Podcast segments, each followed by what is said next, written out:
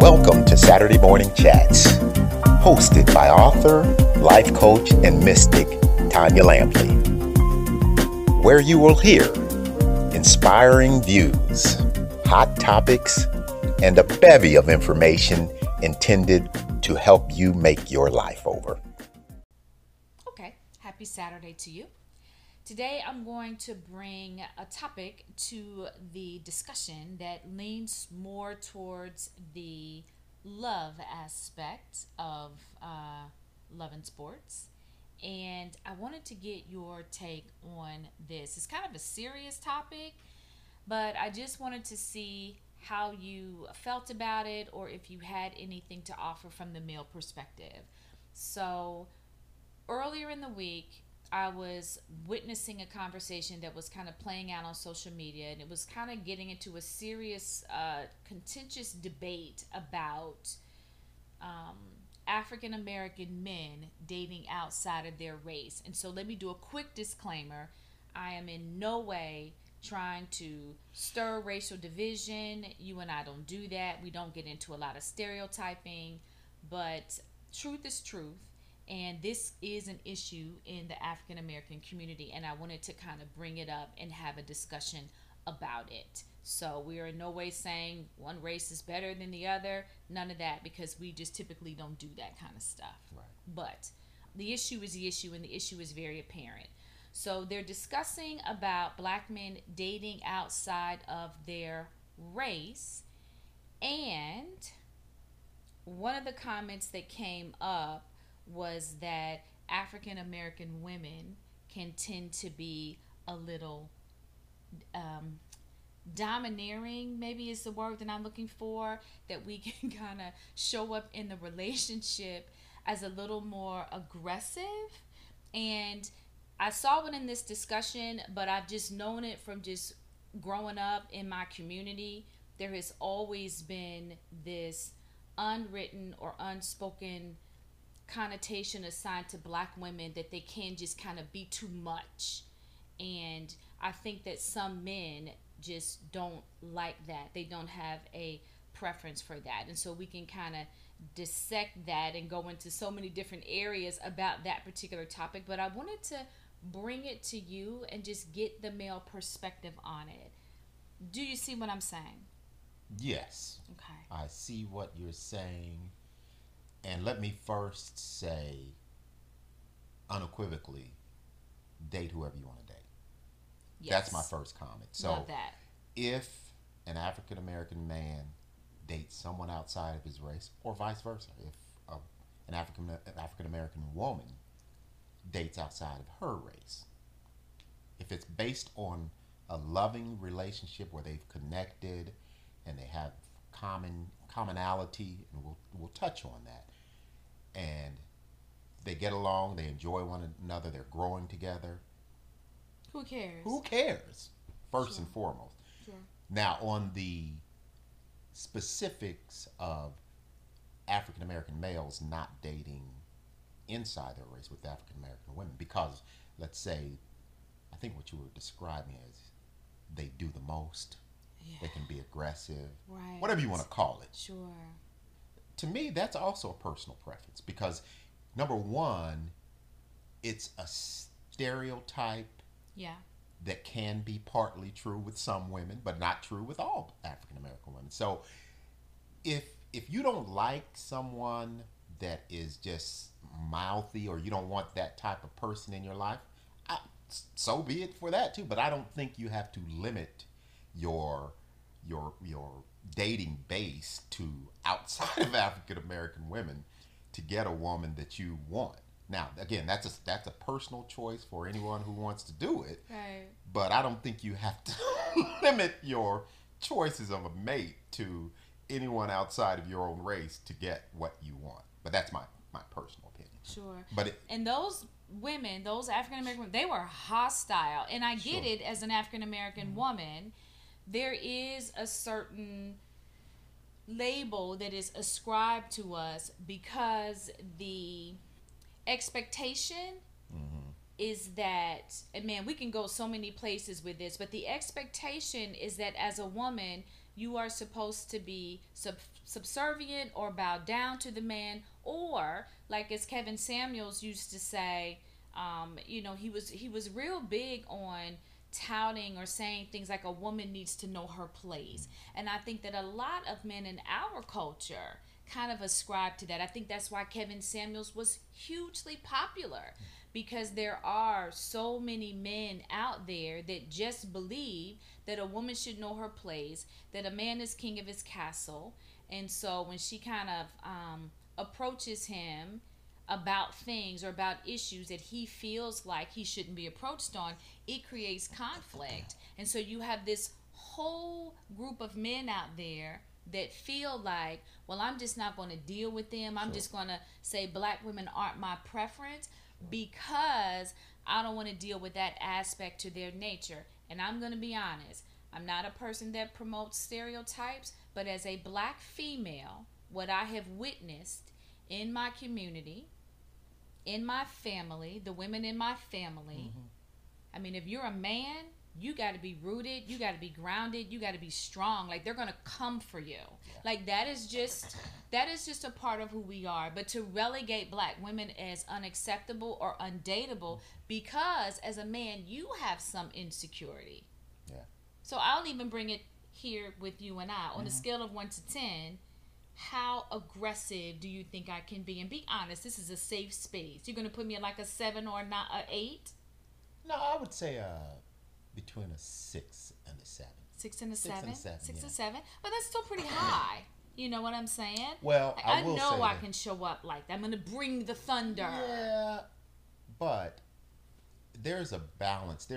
It's weird because, I'm not calling you weird. I probably could, but you have this dichotomy where you show up in the opposite way in different circumstances. So sometimes you're tempered and you're really low key. Yeah. And then in other situations you're more aggressive. That's why I almost leaned more toward a 6 or a 5. Because I'm not like that all the time. Right. It just depends on the situation. And you have your triggers. Yes. Where we could be talking about one of those triggers right now, but we won't go there. But to go back to the stereotype, in general, I think there is a stereotype around the aggressiveness of the race in general. And this is not necessarily a bad or a good thing, but I think if you took a survey, most people would find people of color, they would describe them as being a little more aggressive. That's probably true. So some of that isn't even a gender African American female thing. Some of that is just hovers over the race in that way. And I always say there's an element or a little bit of truth in every stereotype. Sure. Doesn't make them bad, good, or otherwise. And it doesn't mean that it's every person, we can be. Stereotypes are generalities about anything. Sure. So even if you are not a part of that generality, doesn't mean that the general quote or general stereotype doesn't have an element of truth. That's true.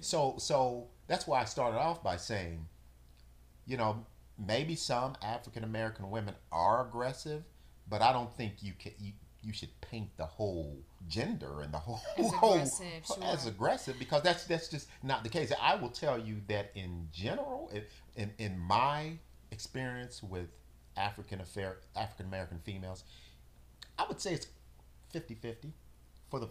For every African American female that I have found to be, and I'm going to use the word aggressive in a non-negative way.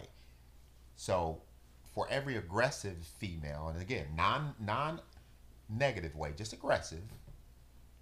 Let's try assertive. We need another word for that. Yeah, assertive is a better word. Yeah. But if it were an African American male, or if it were a white male, or some other male, aggressive would be okay. It would be okay to use that word. And that is such a key point. I was sitting here thinking about that. Did you finish your point? No, I didn't. Okay, being aggressive, right? Let me rein that in a little bit. You're leaning toward that 9 now. Okay. You're right. Okay.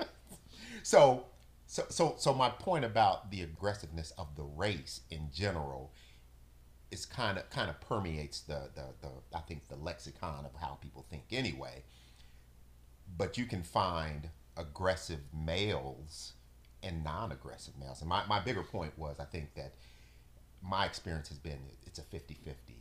It's 50-50 both in females and males. You find males that are aggressive type A personalities. You find females. I think it's viewed as less acceptable for the female than it is for the male. That. Right. And there is also the element of, because it's less acceptable, and this is not a criticism, but I think it's, I've experienced this and I think it's the case. I think assertive females at times have to lean in even more to that assertiveness because it's not as acceptable, and they're not going to back down. Good for them. Right. They're not going to back down. So you press me, I'm going to press even more. So there's an element of that too. Sure. But the fact that it is not as acceptable for that gender, for the female gender, is part of the issue, I think. Well, and I'm almost wondering, is that label that's being ascribed to African American females, is that just the racial bias of society, and that women can't be assertive or speak up or stand in their truth or stand in their power without being labeled negatively, like you were just saying? A man can do it all day long, but as soon as a female does it, it is considered negative. And because aggressiveness is attributed to our race, stereotypically, the black female was getting hit twice. She's getting hit harder. She's getting the first whammy, in that anytime you have a woman that stands in her truth and power, she's labeled. Sure. And then she gets the second stigma, that violence or assertiveness. How did I go to violence? I didn't hear that come up until maybe now. That's just you me. Slipped over to 10. Maybe that's just me. Maybe I need to reassess your number. I'm sorry. I don't know why I said violence. I don't either, but there's always an element of truth. I just said that. Aggressiveness. Yes.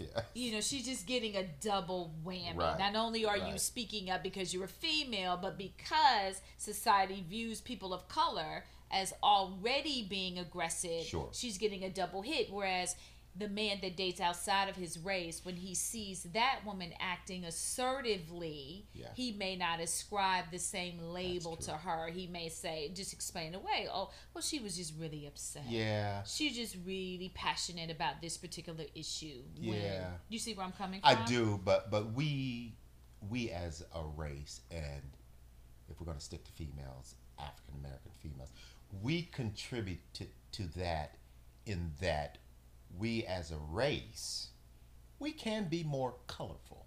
Sure. No pun intended. Sure. But we can be more colorful, more naturally charismatic. So what one person may say assertively, another person may say that same assertive meaning or conversation, but it appears different. It's not going to cut as hard, cut as quick. It's not even that it cuts as hard. It's just it has an element of color. Okay. Personality. We have personality to the things that we do. And again, that's not just mutually exclusive to African American females. I do believe that as a race, people of color can be way more, and I'm going to use the term charismatic, and you can let that trickle into colorful, but you and I were watching a video of a young boy that was being carted off in a police car. He was African American. The guy interviewing him was white. Sure. And even that conversation reflected that young kid's charisma and color, and the guy interviewing, at the end of the day, was attracted to that, and he could see that. Sure. and he wanted to interview him even more. So I think some of the stereotype, if you want to call it that, of aggressiveness, assertiveness for our race, and especially for African American females, can be a function of that charisma / color. But again, so you're saying you don't see it that way, and I can see almost where you wouldn't, because when I look at the women in your family, the women in your family are just nice and kind and sweet. You haven't been around them enough. But think about the women in my family. You haven't been. They around are them. Going to bring the thunder. You have not been around my family enough, but clearly now. You don't see that as much with your family as they've aged, because they mellow out for the most part though. Yeah, people mellow out when they get. But no, that growing up with my siblings, specifically my sisters, there was that element of color and assertiveness. But here's getting back to the main point here. Yeah. The main point for me is there is an element of yin and yang that I think can be positive in a relationship. So it may be that if beyond the insecurities that a guy can show, if he does not want to be with a woman because she's assertive but she gets it done, that's his issue. Sure. But at times there is an element of assertiveness that one person may have that the other one may not, and they come together and it works out perfectly. Balance, but sure. Balance, yeah. And you and I do that. We do. Because when something goes wrong, yeah, you're always the level-headed one, yeah, and I am you going... You start at 10. I'm going to start at 10. And work your way back. Yeah. To 7. And sucks to be you on the other end of that phone. If you know what I'm saying, yes. Like you're just always very. So can I share a quick story from this week? Go ahead. I don't know what you're gonna say. Just let me share it. If you need to edit it, you can. I'm gonna cut this right out. No, you won't. You won't. So I'm at work, right? You work from home, so you. I'm engaged in some appointments on the phone, and I had some Zoom calls, and you will oftentimes call me, and then if you don't reach me, you will call my cell phone. If you don't reach me again and it's important, you'll text me, because a lot of times I'll be on a Zoom call or something, and I'll see your text and know what's going on. So I noticed you had called my office number. I'm still on my Zoom call, whatever it was I was doing. I noticed you called my cell phone because I heard it. And then I noticed a text come through. And the only thing on the text was wasp. I'm like, okay, we got a problem. We have a problem. That's just your nature. And you started at 10, justifiably so. There was a wasp in the house, and you needed me. You needed my counsel. I came on home to help. But you needed my counsel to bring you down from 10 to 7. Well, in that instance, there was no bringing you down from 10 until that wasp was out of the house. So in that case, and in a lot of cases, that 10 is a necessary starting point, but there's also the element of 5 that sometimes can make getting to solving the issue more smooth. I get that. Yeah. So that's just an example of 10 and 5. So when I saw wasp, I said, okay, it's 10. I need to go. it's or 10. Yeah. I think about the time you and I are in the crappy hotel in Detroit, and they were trying to charge us the money. Ooh, so now Lord. Those points, like, yeah. Like I'm going to go. That is the African American woman stereotype 11. That people. Right, right. Yes. You see what I'm saying? Yes. And so I know that we do have that element to our personality. Like I'm always a person when something goes wrong. Yeah. Part of that is just being a female. Yeah. I don't care what color you are. Sure. Especially when it comes to the people that you love. We are just going to bring the noise. Yeah, yeah. But and there's a protective component. There's of that. Protective component of that. Yeah. And so. You know, I will just say this, just as a woman of color, just the women that I have witnessed in my community, not all of them. And as you said, I'm probably a little bit more tempered than some women in my family. Yeah. Yeah. Like, well, there's a certain...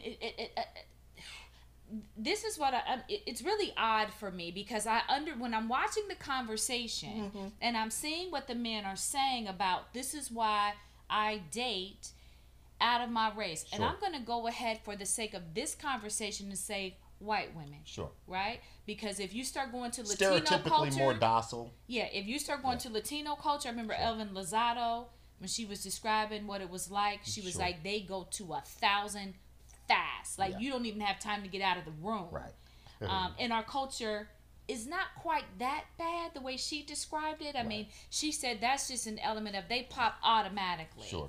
We aren't that bad, but black women have a certain strength to us. And that's a great way of reflecting what it is. Because I was just about to say, part of the value that I see, even in our, take you and me, for example, part of the value in the 10 versus start out at 2 is that you will bring things to the forefront sometimes that need to be brought to the forefront immediately. And I'm still going to be a little more calm about it than you, but as long as you have the patience to say, well, this is something important, we need to take care of that. I can react how I react. And you're normally still calm, but you let me just explode. But it doesn't mean, what it does not mean is that your assertiveness isn't very, very valuable. So what really needs to happen is for people who, let's African-American men, to see, number one, see the value in some of that assertiveness. Yeah. Now, anybody, there's people at the end of at the far end of the spectrum that just can take it too far. That's with everybody. Yeah. But in general, if you see the value, I've done that. Yeah, you're human. I mean, everybody's human. We all, but generally you don't. Generally, well, no. Let me reel that back in. I don't do. No, you don't do it. You don't do it. Generally. I have done it. No, but my point is, though, the value of seeing what it is that's creating the reaction, or the, maybe not the reaction, the action or the response of the person who is assertive. So if it's something, I know with you, for instance, that if it's something that's really, really, really, really, really important, say it's a wasp, I'm just expecting you to be a little more assertive about it, agitated, and there is reason for that. That you have a fear of that type of thing, wasps and some nature in general. You're just leery of, right? But it can be other things that, say, around the house that you have an innate knowledge of. This could be a problem, so let's get on it. Sure. Now again, you know my mentality is let's take care of it calmly, and I'm sure for you it takes a level of patience, because I see it sometimes with me, because I don't generally get to the right. Now in my mind I'm thinking, how do we do this? I'm trying to formulate a strategy, but I don't outwardly. That's just not my personality, generally speaking, to be real, agitated about it. So that takes some, because sometimes you want to see that people are there. Like, do you see the craziness? Sure. Yeah. So sometimes you kind of don't want to see, and sometimes I don't do that because I'm. You never do it. Because to me, let's just be clear. Yeah, that's my personality is such that I think, if I can stay calm, we can figure this out. And generally speaking, that's the case. Generally, you can figure it out. But again, I'm not discounting the assertiveness or the agitated state, because there's a need for that. And that's, again, I'm going back to the yin and yang thing. Sure. And you and I found that balance pretty good. Like when something really needs to get done quickly. Sometimes you have to be. Forceful. Yeah. I'm usually going to be the person that's going to step up like, you know what, let me handle this right quick. Sure. And so I think that element, what you have found, like, okay, I don't have to worry about that. I'm going to let her handle that because she's great to get on the phone or she's great to go in there, and when she comes back, it's going to be settled. Right. I don't have to worry about it. Yeah. But I think it's that piece right there that they had issue with. That they're saying that I don't like being in a relationship with women in my own community because they have this side to them. They have this element of strength to their character, and I find that, now I'm going to use this word, this is not a word that they would use, but they're saying I find that intimidating. And so at the beginning of the call when you said this is could be one of your triggers, you're right, I can't stand a weak man. I literally can't stand it. And so I think that's what they're saying, is that I find that very intimidating. And so as an African-American woman, I will say this. I see women in my community, and we can kind of do the most sometimes, but I don't think that it is worth...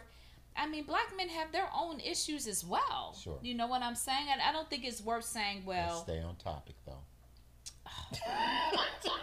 That right there is the issue. That's one of them. Let's stay on topic. Right? I don't think it's worth saying that I'm just... that an entire segment of the population is just undateable because they have this element to their character that, because my thinking is this, if you're a man, stand in your truth and your power, and you do this with me, you're just like, I'm just going to let her spin in that and spin in that and spin in that until she calms down. You're just like, she's going to be all right. You know, well, just let her do, that's what she does. And you just have patience with it. And getting back to the whole just zeroing out a whole portion of the dating pool because of that, I believe that the African American men who are doing that just on the basis of that thought process are losing the opportunity for growth. You always talk about relationships are built for growth. That's what they're there for. You're supposed to get with people and grow. So if you do have those insecurities, if you do have those, if you are intimidated by that, that's something you need to work on. Within yourself. Within yourself. And sometimes being in that relationship is where you can best work on it, because it's there and you can deal with it and you can learn how to deal with it in a better way than watching from afar and say, well, I'm going to do this, I'm going to... No, if you're in it, you have to do it and you have to grow. And a lot of times, especially the alpha male and African American who has to be the man, they aren't as interested in growth as they are dominating. That's it. Domineering. And I'm like, and I think that really is the issue right there. And so, the women are feeling wounded. And I get that because... You know, as African American females, we have a lot, that gets kind of ascribed to us. Like, people are saying things like, on the attractiveness scale, you all rank lower because of our hair, because our bodies are larger. And so, they're just dealing with a lot already. And so when that happened, the strength of the African American female definitely came out in the discussion, because... They didn't really appreciate the, that you're saying, okay, we're not dateable because of who we are. And, that sucks. Well, you're right. And it becomes a vicious cycle for relationships like that. And here's where I'm going with that. If the male, and we'll call it the African American male, has that insecurity, intimidation, insecurity, it's a chink in his leadership armor, right? It's kind of a chink in his... If... He's weak! Well, let me finish what I'm going. Okay. Okay, all right. He's got a chink in his... He could be strong in other areas. Okay. Let's just use that area for now. All right. 9. So if that's reflected in the relationship, right? Yeah. Where he's intimidated by her assertiveness, by her, a lot of times, not wealth of knowledge or whatever the case may be. If he's intimidated by that, he's going to reflect that. And I'm going to go back to the example I used earlier. If he's going to reflect that, she's not going to stand pat and sit and wallow in the fact that you're being, for lack of a better word that you used, weak. She's going to press in even more than likely. Mm-hmm. So as she presses in more with her assertiveness, because you have this weak link, yeah, it becomes a chess match that nobody's going to win. You That's bang right. heads, yeah. and it just becomes a circular thing that gets worse and worse until someone in the relationship, and it really needs to be, in this case, the male, until they grow to the point where they can be a better leader and say, okay, I get where she's coming from. Let's have these conversations and let's grow together. And typically it is the male that has to come down off of his ego trip and say, you know, maybe she's assertive, but maybe there's something valuable in that assertiveness that I can use in our relationship and use to help me grow and our relationship grow. So you don't think that there is an issue of aggressiveness with the black female? I don't think any more so than there is an issue with the African American male and his aggressiveness and ego. What happens is, like I said, we all have shortcomings in certain areas that we can grow in. Mm. So if we're not growing in those areas, yeah, they can get out of control. But sometimes it's not a matter of them getting out of control. Sometimes it's needing a place, and I'm talking about the African American female now, needing a place where that can blossom. That's a good idea. Versus being held back. Sure. Yeah. Sure. Because I can even remember when I was a kid, those black mamas on my street, they were completely different. That's and a I good grew example. Up the first part of my childhood in a very mixed community. Sure. And it was different. When our moms hit the block, I mean, our little feet were hitting the pavement. We were running when she, you know, it was just a totally different vibe when they came. Yeah. Totally different vibe. There is a cultural difference. There's a generational difference. Yeah. You and I talked about this the other day, how we, and it's really our generation, we've kind of softened on raising the kids of our era in a way that aggressiveness may be, or assertiveness maybe is tamped down in a way, especially for our females. Mm-hmm. So whereas when our parents, our mothers, African American mothers, were running that household, we bow down, and in a lot of ways, if the husband was there, he bowed down too. Sure. Because he recognized the strength of the African American woman, especially to me in the 70s, and especially the 70s. The appearance and the respect of the black woman was totally different. Like in the 70s, remember the mothers back in that era? Yeah. It was a different vibe. Like you said, it was a different vibe. Yeah. It was more respected? It was. I thought it was. Yeah. I thought especially as parents, I thought the mother, African American mother in the 70s. But here's the thing. Yeah. I think that this has always been a problem. I think that for the black man in the 70s or in our childhood when we were younger. It's the same today. Worse today. I think it's worse today. It was expected when you were dealing with children, but then when you turned around and dealt with them, you had to kind of cut it off. That's true. And so I think that just is an issue of male energy, one, and then I think it is even compounded a little bit more in the African American community.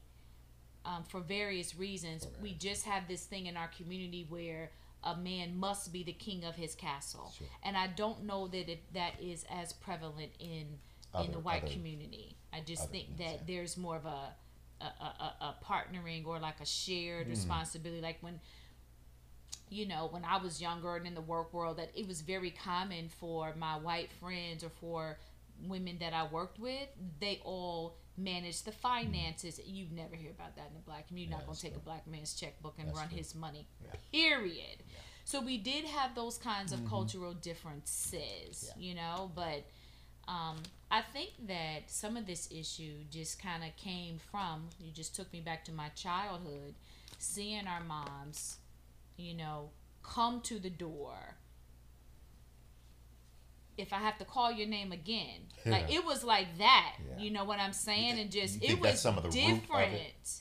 I do. Yeah. I think it just keeps getting passed on generation to generation, and that we are extremely strong. And then I'm going to go out on a little bit of a tangent here. We're out here now, and I'm going to say that one of the reasons why we've had to be strong is because we are either without the black man completely, or he's fallen down on his job. He's not there totally. Leadership is not there. So we've had to kind of assume, you know, so that the house can still function. And oftentimes because we were doing it without the black man for so long. So now we're strong because we were trying to raise kids where the first one left. And then when you meet the new guy, you don't know how to turn that off. And you shouldn't have to turn it off. It's like you said, you have to find balance with it as a couple. You shouldn't have to turn it off. Well, it's just, there's a funny thing about leadership and being the king of your, quote, house. If you want to be the king of your house, your home or your domain, it's still a jungle. So you need other people to help you. And the king of the jungle is a lot. You have to be a lion versus being a little pussycat. I think that most of the time, you and I talk about this a lot. Most of the time, dysfunctional relationships are a function of the wife, the woman maybe looking for the right leadership characteristics out of her husband. If he has the right leadership characteristics, she's more than willing to let him be king of his domain. It's still a partnership, and she's the queen. And he needs to treat her like the queen. But if he's showing less than lion characteristics and he's not doing things the right way, now this is where African American women will step in, and I will say this. She's going to let you know. And that's fair. What they don't lie. That's fair. That's but the other point I was going to make on African American males, sometimes not dating their own race or marrying or having partners within their own race, African American women. I will say that some of that for generations below us is a little bit of the sign of the times. We are seeing the melding, merging of race. Yeah, that's in this country and worldwide. It's always been though. I think it's more now. I mean, when little kids, we watched Superfly and all that. I mean, they were considered like the epitome of the black man. No, but I'm talking about white women. Yeah, but I'm saying, I'm not calling those relationships. I'm saying you look around and tell me you see as fewer biracial kids today versus Superfly may have had. His different women of all races, but I don't remember Superfly having interracial kids. Maybe I missed that. Now you see, and it's become acceptable for all races to kind of merge and cross and all. Now that's still no, to me that's no reason to say I'm not going to date one race. But I think that is an explanation, at least. Beyond us, for the generation under us, that is an explanation for why you see it more. It's just ubiquitous. It really everywhere. Is. Yeah, it's everywhere. It's because the Gen Xers and Gen Yers, and this is a good thing.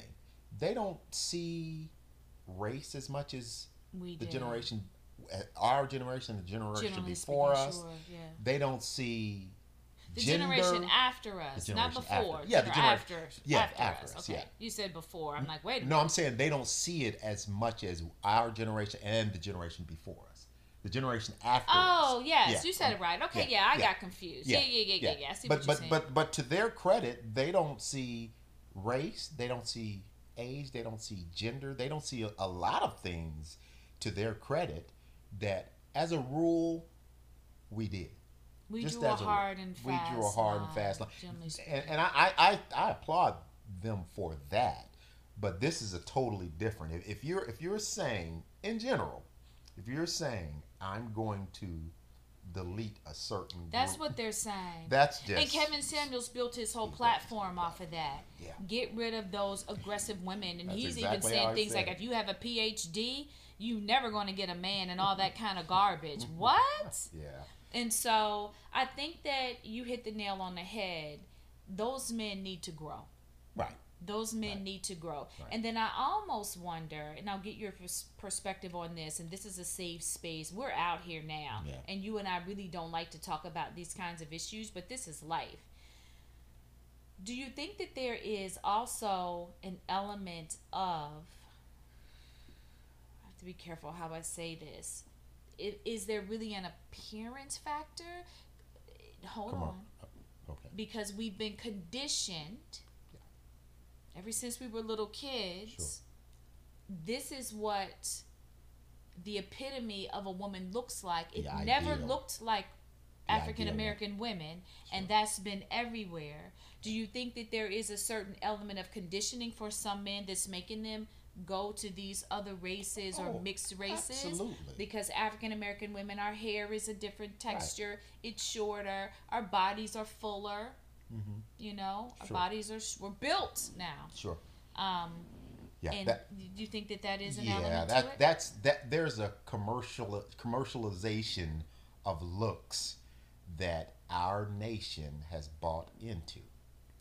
If we were to get beyond the commercialization of looks, and frankly, looks are just a really insignificant component of the relationship anyway, in my humble estimation, and this is going to sound a little different than what you and I usually talk about, I think the range of beauty in our race is incredible. I really do believe that. Sure. And the only no disrespect to any other race. No disrespect to any other race, but in truth, if you really took out the commercialization, we do have a more diverse range of looks. Sure. So whether you believe it's better or worse, that's the truth. We have a more diverse range of looks. From lighter skinned all the way down to ebony. Absolutely. Yeah. Absolutely. So to me, there's beauty in that. Yeah. So I think the point of how we view beauty in this nation is a function of how it's been commercialized. Because if you go to an African nation, the beauty we see here would be considered malnourished and unattractive there. That's true. So that's just my 2 cents on that. So let me ask you this frank question then. Like I said, we're out here now. Do you think that the men that were on that particular conversation that I saw, do you think that they're using the what's the word, saying that black women, I don't date black women, using the myth? It's a myth, and I'll just put the stereotype, as you always say. There's some shred of truth in every stereotype, right? Sure. We are strong, period. Mm-hmm. And I appreciate the fact that we're strong. Sure. You know, mm-hmm.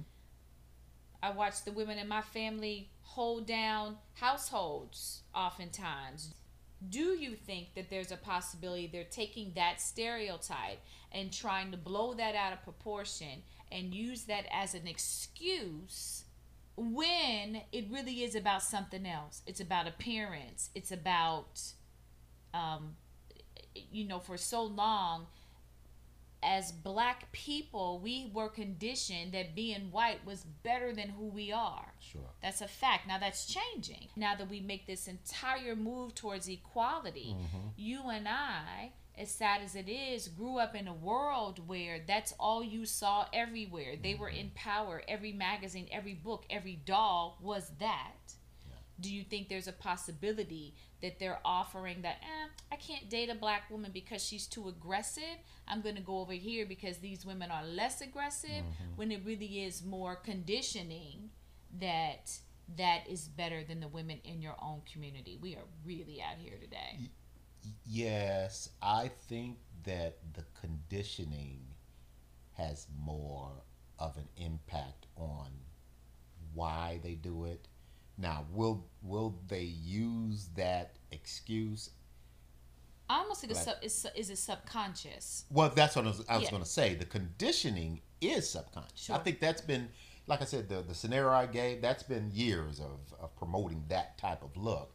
And I think that's been conditioned to where a lot of men will buy into it.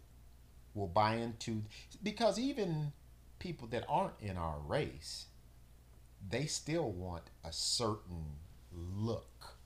They don't want the heavy-set woman in general. That's true. In general, they don't want the. That is true.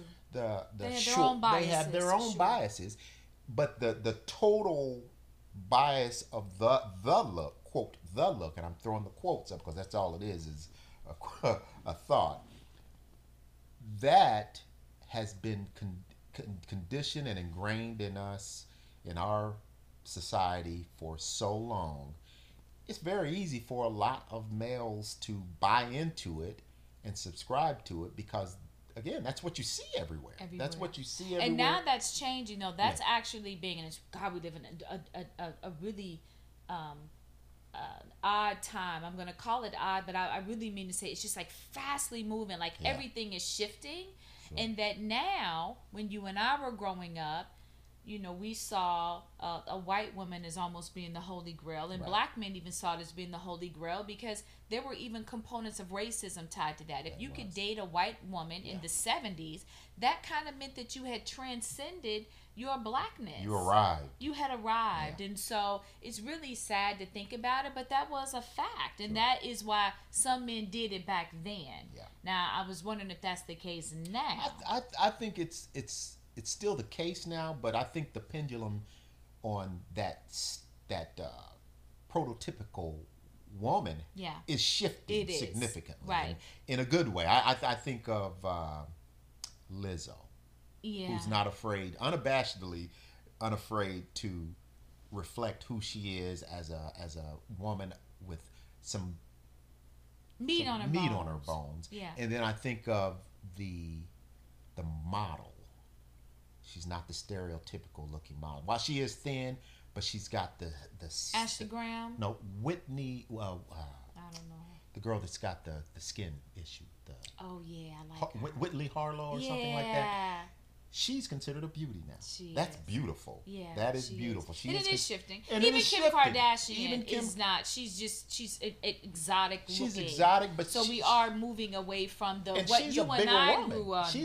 Kim Kardashian is a bigger woman. I can remember the standard of beauty is definitely shifting. I can remember years ago, a woman with a large behind was considered no. Undateable. Yeah.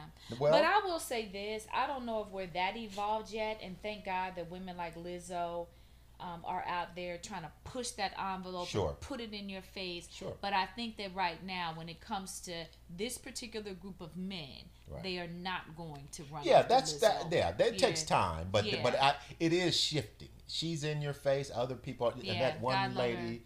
Graham, that Ashley Graham, a full-size model. Yeah. And the irony of what those models are called. Even in Sports Illustrated. Yeah. They had I'm going to go ahead and use the word plus size. She looked like a normal woman. They also had, I think they had a woman who had a baby and she had a C-section. I love it.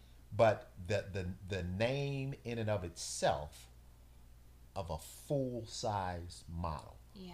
To me, is a positive. Yeah. The full breadth of a woman. Yeah, that's good. Look at you, all evolved up in here. Yeah. So now we're gonna spend the last few minutes talking about sports, and along this same topic, I'm gonna bring up O.J. Simpson, who in the 70s decided to date outside of his race. Yeah. And there was not a lot of stigma around that back then, was there? Do you recall? Well, it's like you said, was celebrated in the 70s when you did that. You know, now there's a little bit of shame and scorn attached to it. One, you mentioned earlier that it was kind of like transcending your own race. But more importantly and more significantly was O.J., because of who he was, without her, he transcended race. That's true. So he probably could have married a rock and it would have been okay in the 70s. I mean, right. O.J. was one of the first true, especially African-American superstars. Sure. Like marketable superstars. Yeah. So like Michael Jordan, who's married a white woman now. I wonder what that was like. I bet that was difficult. Like, we kind of take it for granted, but I'm sure that it was difficult for him to kind of kick through those original doors. Sure. Who was right before him that kind of did it? Would have been Jim Brown? In the late 60s? In the late 60s. Jim Brown ended up in the movies and everything. But he was never, for OJ. I don't know that he was ever the transcendent. Sure. I mean, people looked at, it's so ironic that. Well, Jim Brown just didn't have the countenance, looks that OJ had. No, Jim Brown, I think when he was younger, but he was considered a ruggedly good-looking man. OJ had a different kind of. It was. Yeah, I'll put it like this: if Jim Brown, I'm gonna delete this whole podcast. Wait a minute, that's not what I'm saying.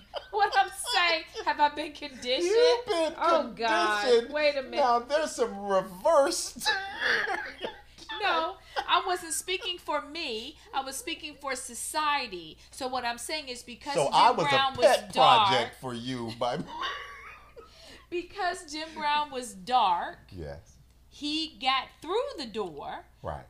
He paved the way for someone like OJ, who was a lighter shade. I mean, let's just be real. That's what society is. He was a lighter shade, but it's not like OJ was yellow. He was lighter than Jim Brown. But the bigger point is, however it came about, and maybe there's truth to it. His hair was nicer. Come on, let's be real. Yeah, but Jim Brown. Okay. See, what are you tearing down Jim? This is not the tear down Jim Brown. The work that he did post NFL with those gangs. In LA, I love Jim Brown, so I'm not saying anything against him. It feels like you are. I'm just saying that society has always been biased. It has. Society's always been biased. Oh, it has. So OJ, because of his looks, number one, and because they both played football, but OJ came during a time in the 70s where the explosion of the NFL was starting. Like when Jim Brown, there's tape of Jim Brown and everything, but football wasn't even on TV that much. I can remember I wasn't there, but the Super Bowl back in the 60s, the first Super Bowl was preempted by a Shirley Temple movie on TV. That's hilarious. At the end of the game, there was some. Was he back when they barely wore equipment? Sometimes I look back and see those guys, and I'm like, they barely had on anything. No, he wasn't that far back. Oh, okay. But he didn't. The equipment clearly wasn't like it is today, but it wasn't that. In fact, OJ's equipment was a little different than it was today. I always noticed. I'm like, oh my God, they were getting those hits like that. They barely had anything covering their bones. But getting back to OJ, when you think about the Tiger Woods, the Michael Jordans, the LeBron Jameses of the world, even the Muhammad Ali's of the world, OJ was at the forefront of that. He was one of the biggest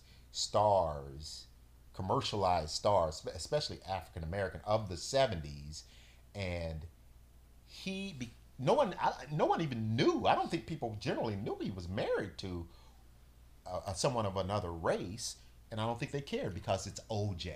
I didn't know he was married to her until she died. Her demise, unfortunately. Absolutely. Do you think he kept her secret? Why do you think he wasn't out front? That's a good question. And that could just be because he was a philanderer. Like, I don't know. I don't know much about the story. I don't know if he was a philanderer or not, but I think she was. I remember. Yeah, it was, and she was a lot younger than him too. I didn't know he was married until she was. Well, that was his second marriage too. I didn't even know anything about the first one. Yeah.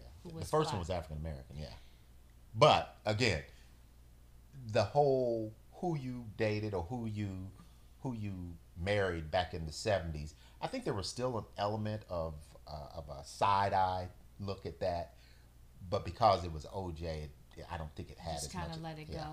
Yeah, you don't even really think. Guys like that, stars like that, are so huge that they can almost get away with everything except murder, and sometimes they even get away with murder. So, let me ask you this question. Let me, you know how I feel about that, but let me ask you this question. Do you think that, you know, I just wonder if he chose her because he loved her, or if he chose her because of some of the issues that we've touched on. Mm. Maybe his first wife was a little domineering, or maybe it was about how she looked. Yeah. You know, generally speaking, the Caucasian race, those women, they are definitely more concerned about being thin, those mm-hmm. kinds of things. In our culture, we just prioritize other things. Yeah. We prioritize family. And I think there's we use food as a way to connect. Well, and I think there is a genetic and DNA disposition that African American women that have, that even women of color in general seem to have an inclination genetically to being a little more stout than that race. Yeah. But his Nicole was, and to your point, was the stereotype of what, quote, the perfect woman was supposed to be. There it is. And that's what we saw everywhere when we were growing up and during that time. Yeah. And so you just wonder, did you choose that person because you love her? Or did you choose her because of how she looked and because of your own conditioning? Yeah, we weren't. Right. So while we weren't there, there's obviously the possibility that was part of it. Because you can see it. Now, let me ask you this question. How much of his innocence or guilt do you think was ascribed to the fact that she was a Caucasian female? See, I would have thought that because she was a Caucasian female, he would have been found guilty. And he would have been had they not messed up his case, just buffoonery on his defense team. Yeah. So what was the jewelry? Do you remember what the jewelry makeup was? I think it was 50-50. I don't think it was 50-50, but I think it did have 30 to 40% people of color. Okay. I don't think it was slanted real far one way or the other. Okay. But I think it was a balanced. But I think it was mostly the pendulum slid mostly to being Caucasian. I don't think it was mostly African American or Hispanic or otherwise. And sometimes that's just a real. Now he, in this climate right now, he would have been found guilty the first time. They wouldn't have cared if the glove fit or not. That's true. He would have been found guilty. They would have said it's a different glove. Yeah, they just would have found him guilty. Like we just live in a different time. That's true. And I think that in a situation like that, you have a judge that is, if a judge is doing their job, they are constantly reminding the jury. Yeah. This is not specifically about guilt or innocence, is really more about a preponderance of evidence that says, without a doubt, there can be no room for this not to be true. Let's be honest about it. If that happened today, somebody probably would have videotaped that on their phone. That is somebody would have. Even this ring camera. A ring camera would have caught it, you know? That's true. But to your point, I think it would. There was, I don't think there's. Well, it kind of caught up with him anyway. I think that was part of the reason why he went to prison. There was still some residue from, I think, people feeling like, well, he shouldn't gotten away with that. Whether we no one knows. Could be a little bit of karma. Could be a little karma, but nobody knows. I mean, I don't think he did it. You know, I've always said that. Like, I'm just going to go on record. Sure, here's what I believe. I'm not going to say what I believe. Here's what I believe. Yeah. I don't want to get tossed out of my race. Here's what I believe. Yeah. One of two things. Yeah. I think that he either snapped, mm-hmm. like, you know, there's a certain psychology to men that abuse women. Sure. And he had been abusive to her. But I don't believe that one is necessarily 100%. That's true. Like, that's another step to get to murder. True. Yeah. But oftentimes those guys do murder. Mm-hmm. Yeah, right. I think for me, and I'm kind of joking, I'm still on the fence. I will say this.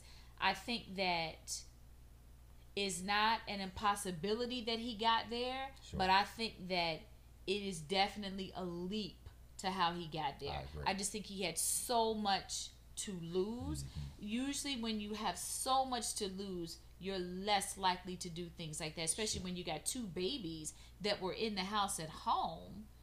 You know what mm-hmm. I'm saying? Like yeah. He just had so much to lose. He was OJ. He was everywhere. Everybody loved him. He was still, quote, O.J. Simpson at that time. He was, absolutely. And I'm going to say he was O.J. Simpson at that time. Now he's O.J. Yeah. You know, it's a different. O.J., that fool. Right, right. Yeah, go ahead. So unless he just completely snapped and went to a blind rage in that moment, I kind of leave room for there's a possibility that he didn't do that. Sure. You know? What was the second scenario? You said that's the first scenario where he snapped and came close. The second scenario is just that he didn't do it. Okay. He that, just you didn't. Know, he just he had it, nothing it was, to do. It was someone a, it was, a, it was someone else completely. Sure. And it was so gruesome and crazy. Yeah. Like I just couldn't imagine a person doing that to the mother of their children and going back and open up that door and they're right there. Sure. And it's just like, and I just seconds ago did this to your mother, and you know the kind of pain that's going to inflict on your children. Sure.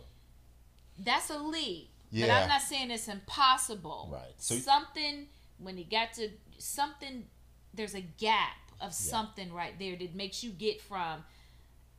You know, we grew up in the 70s. Sure, a black man popping a woman was nothing in my community. Sure. Sometimes you can hear them women screaming in the house, and then they came over. You're kind of letting a little too much out. And then they just came over. Some things need to be left in. Like you're sitting at the table when she had the black eye, and everybody is just eating. I'm hoping you edit that. But this is the thing: you don't get to murder. Right. So you had scenario A and B. Scenario A was that he didn't do it. He didn't do it. Yeah. B was he could have let there's a chance. Possible because there's a psychology that men who abuse they do oftentimes kill. Sure. I'm gonna take scenario C. So we're out here. I'm in that camp. This may be going in the trash can. Go ahead. I'm in that camp of C. People never view us the same. They won't. And I'm in that camp of C. And I just the unfair part for all of us, though, is we saw portions of the case. We saw some of the evidence. We didn't see all of it. But it's a little unfair for us to say he was guilty or innocent in a lot of ways. Because we just weren't there and we don't have all of the evidence. Yeah. Now, opinion is opinion. I have my opinion. You have your opinion. Yeah. Who knows what the truth is. Who knows? The only person that truly knows is the person that did it. Is whoever did it, and that may or may not be OJ. Notice I didn't say OJ Simpson. Right, he's OJ now. He's OJ. I honestly think that there is a possibility, and so as and if the judge and if everybody did their job, if it's not beyond reasonable a doubt. When you go to as a juror, it's not guilt or innocence. It's beyond reasonable doubt. And to me, to get from a father, a famous father, who's still celebrity status, he's going to restaurants, limo, AOJ, he's very connected in his community. He's still on television. Yeah. He's still got two babies at home. Sure. To me, to get from there was some domestic issues here, and he was very wrong for putting his hands on a woman. You know how I feel about that. But then to get to murder, that's a leap. Yeah, it is. So you couldn't have been on the jury because you. It's not beyond a reasonable doubt to me. You have built-in bias. Yeah, it's not beyond a reasonable doubt to me because I think he had so many reasons.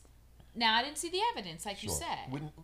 Nobody saw. I didn't see the evidence. He may have not. I mean, I guess I'm almost like 50-50. Yeah. Sometimes those guys do kill. Sometimes they do. Yeah. And there seemed to be enough evidence. And again, I'm not saying he did it, but had the defense, I'm sorry. Yes, had the prosecution not done some squirrely things toward the end of the case. He may have gotten convicted. I think there might have been enough evidence to convict him, whether he did it or not. I think there may have been enough evidence to convict, but they did. In a way, it was like you said, karma, because there was squirrely stuff that happened. You could not convict him. I kind of agree with the decision. If there was, it's not beyond reasonable doubt. And yeah. I'll tell you why. This is what would have just been sitting in my mind about it. Yeah, he would have been covered with blood. He would have been covered. It would have been all over his. Yeah. The way that they, you know, met their demise. Some of the scenes. There's no way he would have gotten in his car. And then when you see just the one spot on the door, that almost looked like somebody put that there. I mean, it wasn't a smear. Yeah. It looked like somebody's like, let me just make sure I tie him. And if I was attorney, this is exactly what I would have said. Mm-hmm. Furman, let me make sure I tie him to this scene. Yeah. He wasn't smart enough to grab the whole door handle. Sure. He just kind of put it on there. Yeah. It just didn't make sense to me. Yeah. And I would have been thinking about that. He would have been covered. Yeah, you would have thought it would have been all over the inside the car, shoes. It was, because the person that walked away, it was on their shoes. It would have been in his car. Now, he may have just changed all of his clothes before he drove. You know, I don't know. They said he did clean up before he did all this. That's what they say, but to me, is it beyond? I'm just saying.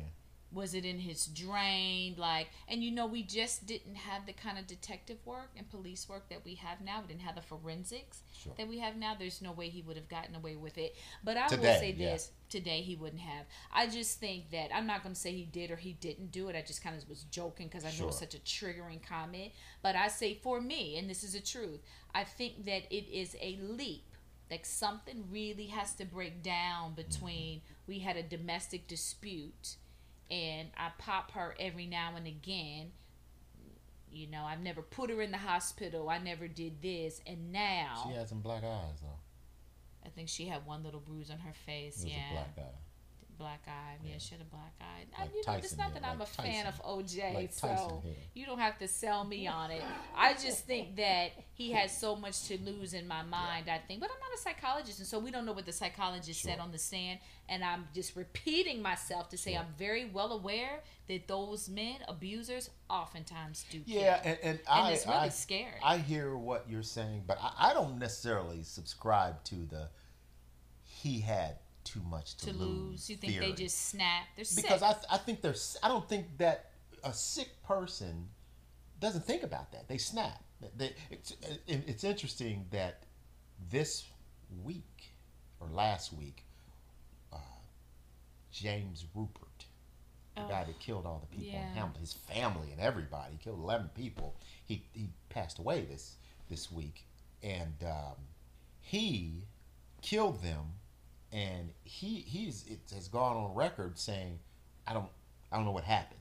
He said, but I think he called the police, and literally, it sounds like, and I wasn't. Just a moment of psychosis. A moment of psychosis, and amplify that or magnify that with a moment of psychosis, and adding the emotional connection, good or bad, that he may have had with Nicole Brown Simpson, leads me to believe that, like you said, he could have, but I don't know. I mean, that's the bottom line. Yeah, we just don't know. It's such a tricky case. It's a tricky case. Now, I always kind of just in my mind said, I don't know if he did it personally, right? But there's a possibility he paid someone else to do it. You think that's a more likely? I just think it's hard to be up close. That's your children's mother. You have to go and sit them down and tell them that you did it. That's hard. Let me ask you this. Do you think... But you know, some men kill kids too. Do you think that the hotel audio of O.J. could lead one to... He was a violent and No, I don't. Do you think... I think he was just being an aggressive black male. Let me finish my question. Do you think, when you talk about leaping, do you think that person in that hotel... on that audio with a gun. I think he was just aggressive. I just said we could be just aggressive. Do you think that person could have taken it a step further? That was I'm talking about the guy that said he would shoot everybody in Like you were getting so tickled by that. I'm just asking a little bit, and I said, "Golly, OJ, why would you do that?" You know what I think happened after that when he because he was convicted. That's essentially what he was convicted in the civil trial too. But yeah. I think in that case, the jury who tried that case heard that and said, "Yeah. Now that I see this, he killed that woman too. We don't care about the evidence."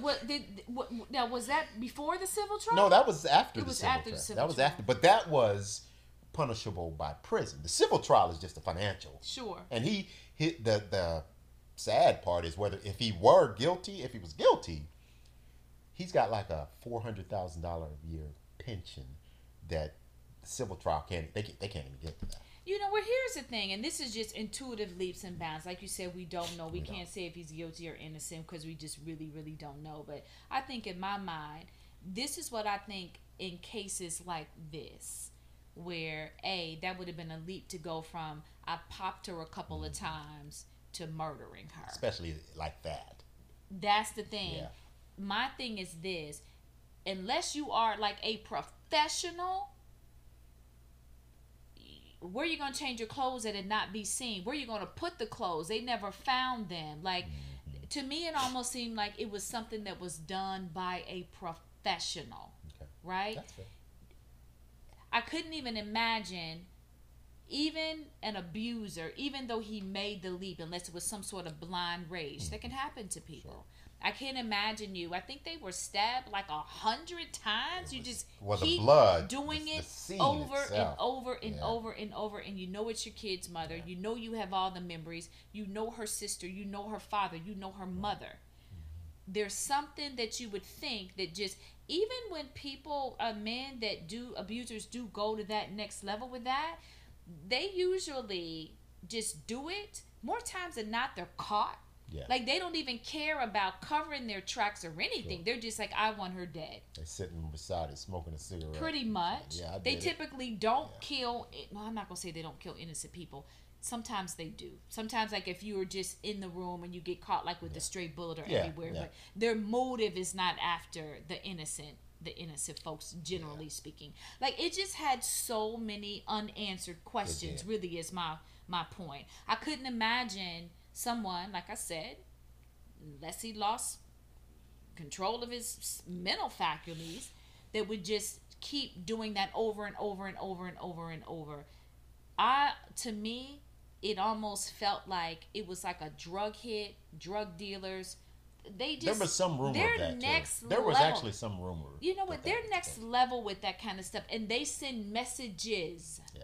Do you see what I did? Like in the mafia back in the day, they would put horse's head in your bed. Sure. Those kinds of things. It's just like they send messages when they do things like that. And so I sometimes wondered if there was just something else going on. Somebody owed money or he paid a professional to do it. Even a professional, though, probably wouldn't have done that many times. Like, it's just, he would have just done it and got out of there because he doesn't want to get caught. Right.